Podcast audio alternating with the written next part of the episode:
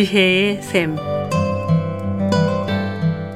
각 분야의 전문가를 모시고 우리 삶에 필요한 말씀을 듣는 지혜의 샘. 오늘 시간에는 동북아 교육문화협력재단 나팩의 대표이신 이우용 목사님께서 통일을 주제로 말씀해 주시겠습니다. 안녕하세요. 나팩의 이우용 목사입니다. 오늘은 창조주를 찾으십시오 라는 제목으로 말씀을 나누겠습니다. 요사이 유행하는 말 중에 창조 경제, 창조 사회란 말이 많이 있습니다. 창조 사회가 뭔지 자세한 의미를 정의 한다는 것은 힘들지 모르지만 아무튼 창조가 일어나는 그런 사회가 아닐까요? 창조 경제라 하면 기존에 존재하지 않던 새로운 경제적 가치가 만들어진다는 의미일 것입니다. 창조성이나 새로운 정보가 경제적 가치를 가진다는 것입니다. 다시 말해서 재산이 된다는 것이지요. 박근혜 정부가 내세우는 것이 창조 경제고 그래서 미래 창조 과학부라는 부처까지 신설되었습니다. 창조 경제가 전 세계에서 중요한 주제로 떠오르고 있습니다. 한국과학기술평가원에서는 창조 경제를 다음과 같이 말하고 있습니다.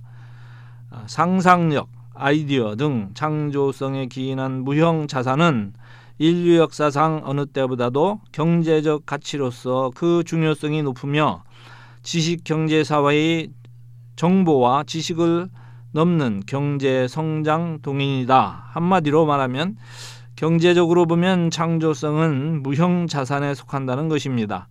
경제를 잘 모르는 사람도 자산하면 돈이라는 것은 알고 있습니다. 내가 지금 창조적인 어떤 아이디어나 정보를 가지고 있으면 언젠가는 그것이 돈으로 환산될 수 있다는 의미이기도 합니다. 그렇다면 창조적인 사람은 부자가 될 수 있는 가능성이 높겠지요.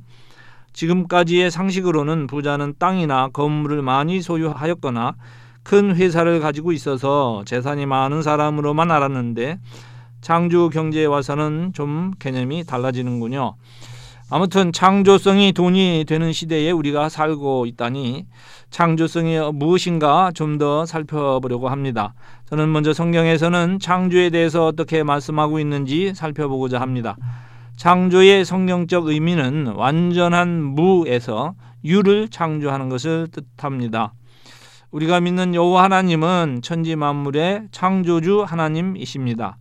창세기 1장에 태초에 하나님이 천지를 창조하시니라 라는 말씀으로 성경은 시작됩니다. 또 하나님이 자기 형상 곧 하나님의 형상대로 사람을 창조하시되 남자와 여자를 창조하시고 그렇게 말씀하고 계십니다. 아, 사람도 하나님이 창조하셨다고 말씀하고 있습니다. 창조하기 이전에는 만유도 인간도 존재하지 않았었습니다. 그런데 하나님이 창조하셔서 존재하게 되었습니다. 이렇게 보면 하나님의 창조성은 가장 위대하다고 할 수 있습니다. 하나님만이 가지고 있는 이 창조성을 인간이 흉내내고 있다고 할 수 있을까요? 하나님의 형상으로 창조된 인간인지라 이 창조성이 형상으로서 인간에게 있습니다. 그래서 무언가 새로운 것을 자꾸 만들어냅니다. 그리고 이제는 이 창조성을 경제적인 가치로 사용하고 있습니다. 그러나 가만히 생각해 보면 놀랄 일도 아닙니다. 원래부터 인간은 노동을 하게 되었고 노동력은 경제 가치로 계산된 지가 오래전 일입니다. 그렇다면 창조성은 왜 경제 가치가 될 수 있을까요? 창조성은 전에는 없던 새로운 상품을 만들어내기 때문입니다. 컴퓨터라든가 스마트폰이라든가 하는 물건은 불과 몇십 년 전에는 세상에 없던 물건입니다. 그런데 애플은 그런 상품을 세상에 내놓았습니다. 그리고 이런 새로운 상품은 재산이 되고 애플에 부를 가져다 주었습니다. 그리고 창조성은 시장 경제에서 새로운 상품으로 소비자들을 불러들입니다. 새로운 소비자들과 구매력을 창조한다고 할 수 있겠지요. 창조성이 새로운 상품을 만들고 시장에 소개되기 위해서는 그것을 가능하게 하는 문화적인 풍토가 중요하다고 합니다. 조선일보가 조사한 바에 따르면 창조성은 다양성을 허용하는 문화와 밀접하게 연관되어 있다고 합니다. 그 내용을 인용하면 사회적 다양성이 낮으면 그 사회의 창조적 효율이 떨어진다. 각 개인이 똑똑해 많은 아이디어를 쏟아낸다 해도 비슷비슷한 아이디어만 나올 수 있다. 아이디어의 양은 적더라도 전혀 다른 아이디어들이 나와줘서 사회 전체적 아이디어의 크기도 늘어난다. 사회적 다양성을 높이는 것이 개인의 집단의 창조성을 높이는 것보다 상대적으로 더 쉽게 효율적일 수 있다. 이렇게 얘기하고 있습니다. 다양성은 수입이 가능하고 집단 내에서 갑자기 다양성을 높이기는 힘들지만 해외 인재를 데려오면은 가능하다고 그렇게 말하고 있습니다. 한마디로 창조성이 효율적으로 발휘되기 위해서는 다양성의 문화 토양을 바뀌어야 한다는 말입니다. 아시아 국가들에서는 창조성이 유럽에 비해서 떨어진다는데 그 이유는 상하를 강조하는 조직 문화 때문에 다양성의 허용이 쉽지 않다는 것입니다. 따라서 창조성이 떨어진다고 말하고 있습니다. 한국이 창조 경제에 성공하기 위해서는 한국 문화의 다양성을 수용해야 한다는 결론입니다. 자, 그러면 이런 다양성을 수용하는 문화만 있으면 창조성은 저절로 이루어지는 것인가 하는 질문을 하지 않을 수 없습니다. 인간이 인간 된 것은 저절로 진화해서 인간이 된 것이 아니라 창조주 하나님이 만들어 주신 하늘의 선물입니다. 마찬가지로 창조성도 하나님의 선물입니다. 전에는 전혀 몰랐던 사실이 갑자기 보이기 시작하는 것입니다. 새로운 아이디어, 새로운 세계가 깨달아지는 것입니다.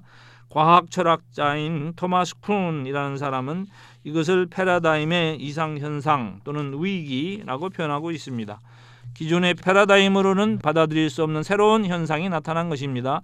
예를 들어서 성경에 나오는 사도 바울은 유대의 율법주의자였습니다. 예수 그리스도의 대속의 은혜를 전혀 이해할 수가 없었습니다.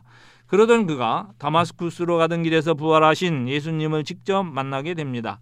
그때 바울은 유대 율법주의에 의해 가려져 있던 그의 눈에서 비늘이 벗겨지는 경험을 하였다고 토마스 쿤은 표현을 하고 있습니다. 즉 이 패러다임 이상 현상을 통해 새로운 은혜의 패러다임, 즉 새로운 구속의 영적 원리를 보게 되었다는 것입니다. 이렇게 새로운 패러다임을 볼 수 있는 눈은 외부에서 주어지는 것입니다. 누구로부터 주어질까요? 그것은 창조주 하나님으로부터 인간에게 주어지는 선물, 즉 은사라고 생각합니다. 다양성은 창조성에 의하여 만들어지는 것입니다. 창조주 하나님이 종류대로 다양하게 창조하신 것처럼 새롭고 다양한 패러다임들을 만들어갈 수 있습니다. 우리가 창조적인 사람이 되기를 원하십니까? 은사를 풍성히 주시는 창조주 하나님을 찾고 만나시기 바랍니다.